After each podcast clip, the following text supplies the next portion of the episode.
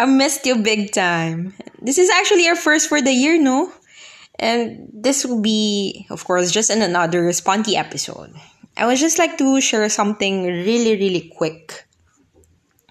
Earlier, I was scrolling through my feed in Facebook. I've seen articles regards with Baron Geisler's relapses, and it actually saddens me to read the comment section just to see people stereotyping what happened. I've read comments saying, nag-project lang naman siya to be a changed person, nagpo-project lang naman siya to be a changed man kuno.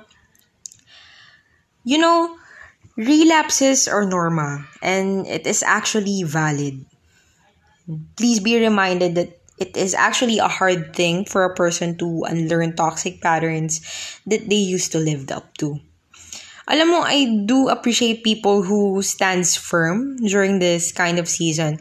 Kasi personally, years back then, I was also diagnosed with LAD. And LAD stands for uh, long-term anxiety disorder.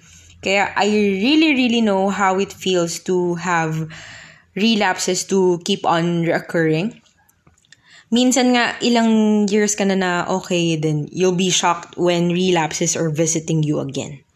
Most of the time, when you're in the wrong uncomfortable environment, relapses tends to occur. And just a realization that these article reminded me to appreciate those folks who stands firm during my rock bottom season. And kasi most of the time when things are tough, people will just hang you around.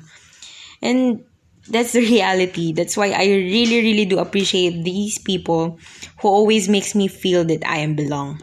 Since self-belongingness is really, really such a huge thing for me. And I have this specific person that made things enliven for me during my rock bottom season she were actually there when I myself is struggling with my relapses.